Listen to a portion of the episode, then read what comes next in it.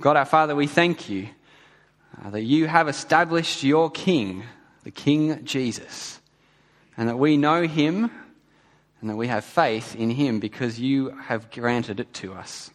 We pray now that as we look at King David in 2 Samuel, that you would remind us of the Lord Jesus, our King, and that you'd help us to grow more like him and in our faith in him. We pray in Jesus' name. Amen. What is the one thing that every story has in common? Every movie or book or story that's ever been told has one thing in common. What is that one thing that they all share? The one thing that every story ever told shares is a problem.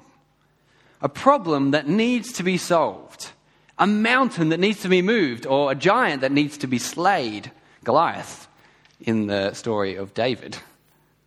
And in many stories and books, there is a common problem. So, in many different books, movies, stories told throughout history, there is a common problem that comes up all the time. And the problem is this that there's no one to carry on the family line, no heir to the throne, no one to inherit the family estate, no one to carry on the family name. And so the main characters work frantically, don't they, to try and make sure will the family line pass on? Will the next person in the kingship be from our family, etc., etc. You can probably think of stories, movies, books now where this happens. And that's one of the things that we've seen in Samuel, isn't it? In the book of 2 Samuel, King Saul and his sons, they're dead. And so, what does it mean for Saul's line? What's going to happen? What does it mean for the nation of Israel? And we've seen the last few chapters of 2 Samuel, haven't we? Some great things, some disturbing things, and some downright, sometimes funny things. And we've seen civil war, civil war between the house of Saul and the house of David. And remember, at the end of 1 Samuel, Saul, the anointed king, he died in battle. He fell on his sword. And so, oh, that leaves room for David to take the throne. Simple as that, right? No, not at all. Just because Saul is dead doesn't mean that things go smoothly for David now. In fact, if you read chapters 2 to 4, you see that for seven and a half years there was turmoil and civil war in Israel. Turn back to chapter 3, verse 1, and have a look there. It says, The war between the house of Saul and the house of David was long and drawn out, with David growing stronger and the house of Saul becoming weaker. So this civil war goes on for seven years. And during that time, Saul's household, his family line, gets weaker and weaker. So, first of all, King Saul, he's dead. But then Abner, Saul's general, takes control. We read about this this week in our gospel teams. And he gets Ishbosheth. It's a funny name, isn't it? I feel for the guys who had to read out just before. Ishbosheth is the last son of Saul. There are no others. And so Abner takes Ishbosheth and makes him king. King over the 11 tribes of Israel, while David is the king over one tribe, Judah. But soon enough, Abner is killed by David's general, Joab. And not long after that, Ishbosheth is killed as well while he's napping, and by people from his own tribe. And now, all that's left from Saul's line is a boy named Mephibosheth. That's a good one to get your tongue around. Mephibosheth, Jonathan's son, Saul's grandson. Now, could Mephibosheth take the crown? Could he be the one who takes Saul's kingship upon himself? What's the answer? I hear a murmur, and I think that means no. Why? Why can't Mephibosheth be king of Israel? He's crippled. He had an accident when he was a child. He cannot walk, and he's only 12 years old at this point as well. He cannot lead Israel into battle. He cannot be the king that you needed in a day and age like that. And so now, there is no hope for Saul's line. no one to carry on the family estate. That problem that comes up in so many stories happens here. And so, what do they do? What does Israel do? And what, more importantly, what do they need? Well, what they need is a faithful king, isn't it? A king who is after God's own heart, who desires to worship and praise God and lead the nation of Israel in that as well. So, after a seven year civil war with Judah, what do the 11 tribes do next?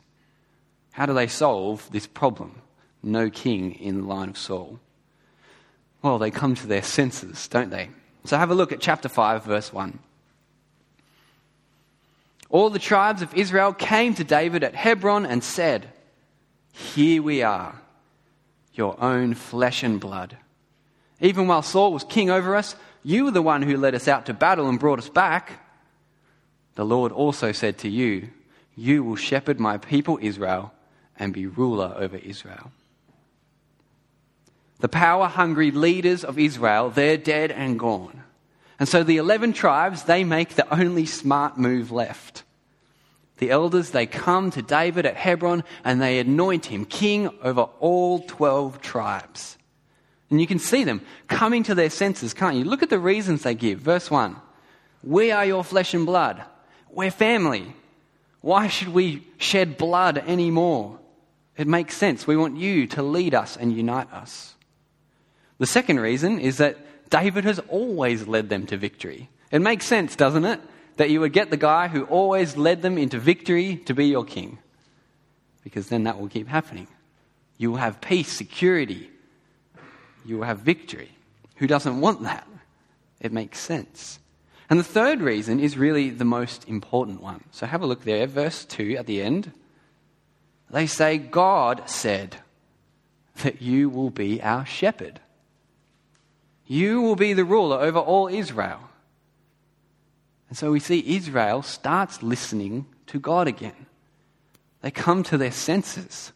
God had promised, I will establish David as king. Samuel anointed him all those years ago, and so now all Israel comes together and goes, Bam, David, you are our king. And this is really the point of this whole chapter. David rec- sorry, Israel recognizes. God said he would establish David as king, his anointed one, and look, he's done it. Through all the trouble and difficulty and war, God has been working faithfully to fulfill his promises to David. He's been righteously judging Saul and his household and then raising up and empowering David to be the king that Israel needs. Even Abner, Saul's general, he recognized this a few chapters earlier. Listen to what he says in chapter 3, verse 9. It's on the screen. He says, May God punish Abner and do so severely if I don't do for David what the Lord swore to him to transfer the kingdom of the house of Saul and establish the throne of David over Israel and Judah from Dan to Beersheba. So, here in chapter 5, God is fulfilling that promise. God swore an oath to David You will reign over all Israel, from Dan to Beersheba, from the top to the bottom, all of it. God promised it, and so that's exactly what he did. God establishes David as king over all Israel, just as he said he would. And let's, let's not let that detail pass us by. It will be very easy to say, okay, cool, David's king. What happens next? Where's the battles? Where's the fun stuff? No, let's stop and reflect for a moment. How good is this? How good is it that we worship and serve a God who keeps his word? Whose words and actions are totally trustworthy who always keeps his promises, who always looks after his people. If you are a Christian, that is the God that you serve. The God who is utterly dependable, totally trustworthy, always reliable, never failing. Who compares to that? No one. He is the only one who is the immovable rock, the unshakable ground, the person that you can bank your life on, knowing that they will never, He will never betray you. Why put your trust in anything else but Him? Doesn't He deserve all of our trust, all of our praise? Because He fulfills His promises, because He kept His word to David and made him king. How good is that? So now David is king, king over all Israel. Kind of. Because there is still some part of Israel that he is not king over. And that's what the next few verses are about. So have a look at verse 6. The king and his men marched to Jerusalem against the Jebusites who inhabited the land. The Jebusites had said to David, You'll never get in here. Even the blind and the lame can repel you. Thinking, David can't get in here. God has established king, David as king over all Israel, but there is still one city in the region of Judah that the Israelites have never been able to capture. Remember back earlier in the Bible, God gave Israel the promised land. He saved them out of Egypt and put them in the promised land. He kicked out the other nations, and Israel had a land flowing with milk and honey. But because Israel did not fully depend on God, they did not trust Him, they were sinful, there were just a few nations that Israel did not drive out. God did not give them victory. And so, for hundreds of years, the Jebusites had remained in the promised land, in Jerusalem. And so, David's first action as king over all Israel is to do what? Is to finish what was started so long ago. To claim this part of the promised land, Jerusalem, and to make it the capital city of the nation. But the problem was, no one in Israel had ever been able to defeat them. It was a well fortified city, strong walls, up on a mountainside, and so they couldn't capture it. This is why David wants it, by the way. He wants a strong strategic place to rule from. And so you can understand why the Jebusites mock David, can't you? They say, even the blind and the lame can defeat you. Even people with disabilities can defeat you in battle. And they have a point. Israel had been able, had never been able to defeat the Jebusites before. So why should it be any different with David? Well, the difference this time is God is with David. Listen to how simply the writer puts it in verse 7. Yet David did capture the stronghold of Zion that is the city of David, Jerusalem. It doesn't even describe the battle, does it? The Jebusites don't stand a chance against David because God is on his side.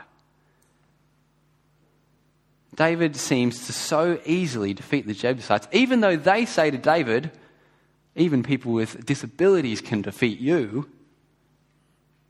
And now at this point, these verses start to sound a little funny to our modern ears because it sounds like David is discriminating against disabled people, the, the blind and the lame.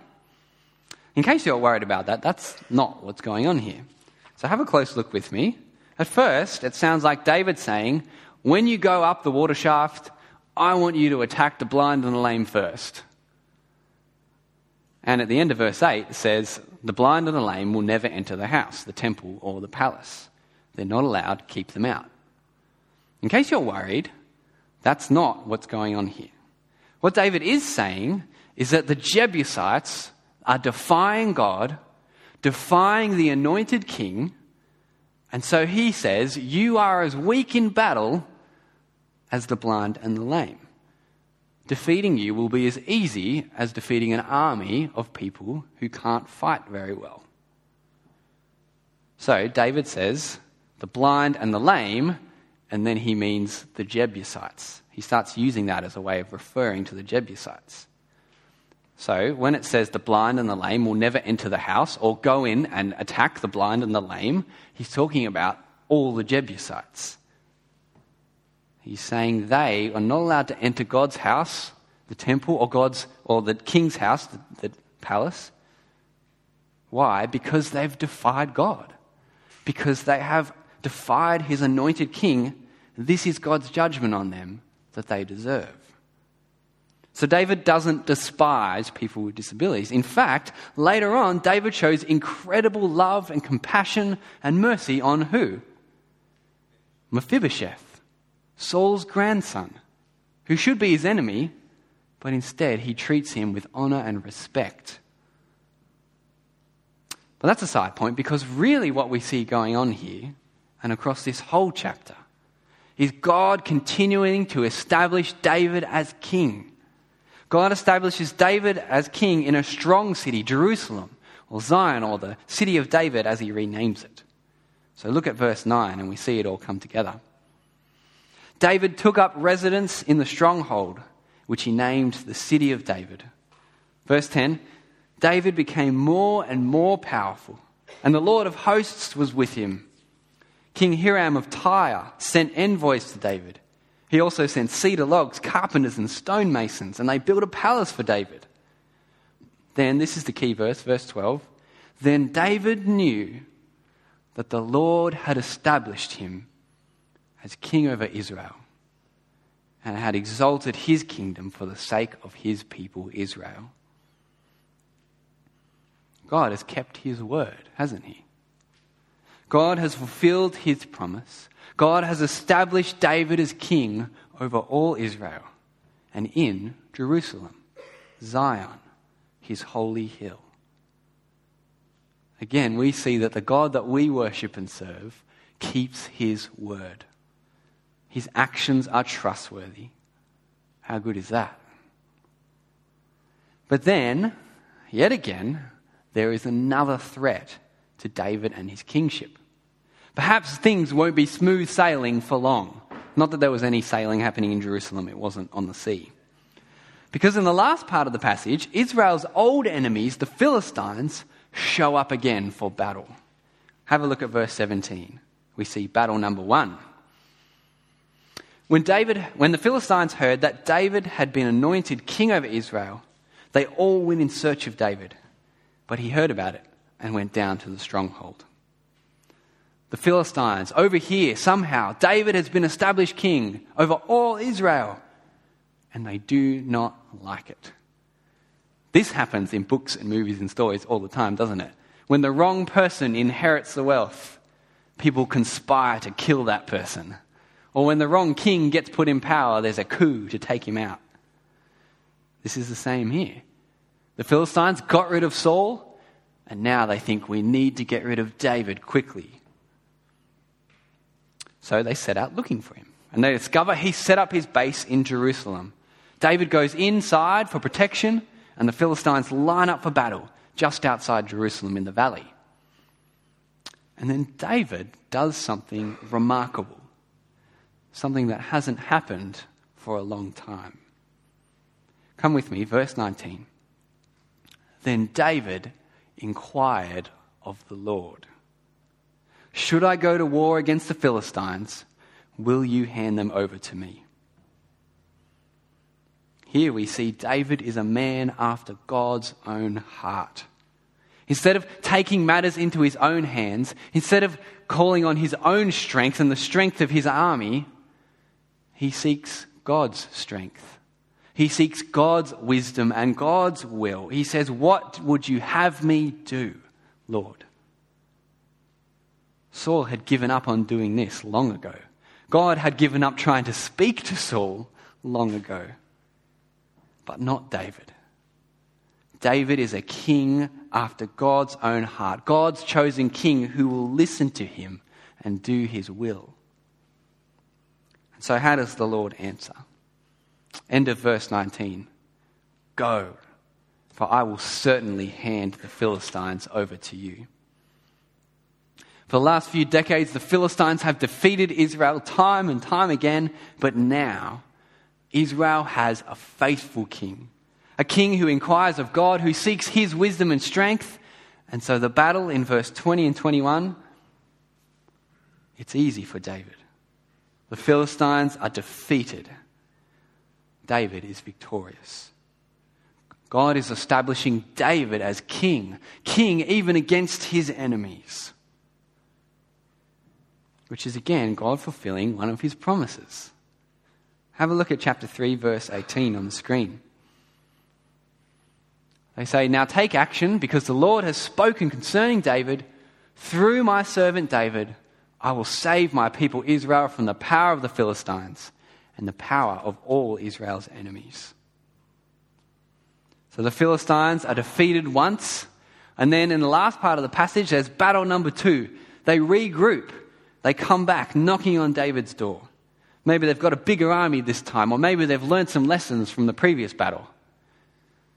But clearly they haven't, because they wouldn't have come to try again if they had learned anything at all. Because what does David do in verse 23? He inquires of the Lord again. He is a faithful, godly king who seeks God's wisdom and strength and says, Lord, what is your will? I will do it. And this time, the king says, sorry, God says, don't go head on. This time, go around the back and surprise them. And he says to David, Listen for the sound of rustling leaves in the trees, the sound of marching, because that's what it sounds like. When you hear that sound, when the wind picks up, you know God is fighting your battle for you. You will be victorious because I am with you. God is their king and commander. As long as the anointed king listens to God, he will be successful. Israel will be blessed. And so, what does David do? Verse 25. So, David did exactly as the Lord commanded and he struck down the Philistines all the way from Geba to Gezer. Yet again, we see God establishes David as king, king over his enemies. He is a faithful and obedient and godly king, the one Israel needs. And so the Lord gives him victory over the Philistines. So, across this whole chapter, we see, don't we? God establishes David as king, king over Israel king in Jerusalem and king against his enemies. God has done what he promised. As verse 12 says, which we read before, God has established David as king over Israel and has exalted his kingdom for the sake of his people Israel. He is faithful to his word. He gives Israel the king that they need, a faithful king who leads them to victory and blessing and security. But remember last Sunday, Phil said that one of his hopes for this series in 2 Samuel is this that as we look at King David, we would better understand and more appreciate King Jesus. Because as we look at King David and as we look beyond this story in 2 Samuel 5, we see God didn't just establish David as king, He did more than that when He established the son of David as king. David is great. David is faithful, but he still falls short of God's glory, doesn't he? In this passage, we see he takes many wives and concubines, which God says the king should not do. So David isn't perfect. But Jesus the son of David, is. Jesus, the son of David, is the man after God's own heart. The one who says, Father, what is your will? I will do it. He's the king that God's people need, sinless, always doing his Father's will. And so when we get to the New Testament a thousand years later, we see God establish Jesus, the son of David, as king. We see God establish Jesus as king, not over Israel like David, but over all the nations and over all creation. We see God establish Jesus as king, not in Jerusalem, but in heaven, the heavenly Jerusalem, sitting at God's right hand with all power and dominion and authority we see God establish Jesus not as king against the Philistines, but against our greatest enemies sin and death and Satan. Back in 2 Samuel, God established King David for the sake of his people Israel. Now, God has established the Son of David, King Jesus, for the sake of his people. Not just Israel, but us. People from all nations, anyone who will come to him in faith. Listen to how Paul puts it at the beginning of his letter to the Romans. Paul, a slave of Christ Jesus, called as an apostle and singled out for God's good news, that's the gospel, which he promised long ago through the prophets in the Holy Scriptures concerning his Son, Jesus Christ, the Anointed One, our Lord, who was a descendant of David, a son of David according to the flesh, and who has been, and who has been declared to be the powerful Son of God by the resurrection from the dead, according to the Spirit of holiness. We have received grace and apostleship through him to bring about the obedience of faith among all the nations on behalf of his name. God has established King Jesus. And how has he done that? by Jesus dying on the cross for us and by raising him up again, defeating sin and death and Satan once for all. Now he is king, reigning in heaven over all people and over all creation. And then he calls people to respond to him in faith. Trust in him as your king, and you can share in his victory. You can have forgiveness for your sin. You can have eternal life. You can live forever with your King in his kingdom. What amazing news. And so, if we were amazed by how God kept his promise and established King David, that's amazing, isn't it? But if we're amazed by that, then how much more should we be amazed how much more should we be in awe and wonder, full of thankfulness and praise when we see God has established Jesus as King forever? How much more should we praise God who keeps his promises and who has gone above and beyond the promises he made to David and given us wonderful, beautiful promises that Jesus will reign and his people will be forgiven and live forever? how much more should we want to live for King Jesus? Putting our faith and trust in Him, living to honor Him and grow His kingdom, proclaiming His name, growing people as disciples of Him. So, here in 2 Samuel 5, as we see God established David as king in Israel, in Jerusalem, victorious over his enemies, as we see that, let's be reminded God has established Jesus as king. King over all people and all creation, raised and seated in heaven, victorious over sin and death and Satan.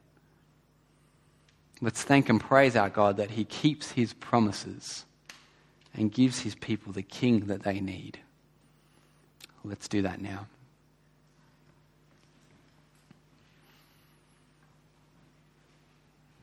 God our Father, you are an incredibly holy and powerful generous and gracious God. We praise you for the Lord Jesus, the Son of David, whom you have established as King over all things. Father, we are amazed and in awe at the King that you have put in place, perfect and sinless, suffering and dying for us, rising again to rule from heaven. Father, we pray that you'd help us to worship and praise and bow to Him as King. Even when life is hard, even when it seems that He is not reigning, Lord, help us to know He is King and that you keep your word and look after your people. We pray in Jesus' name. Amen.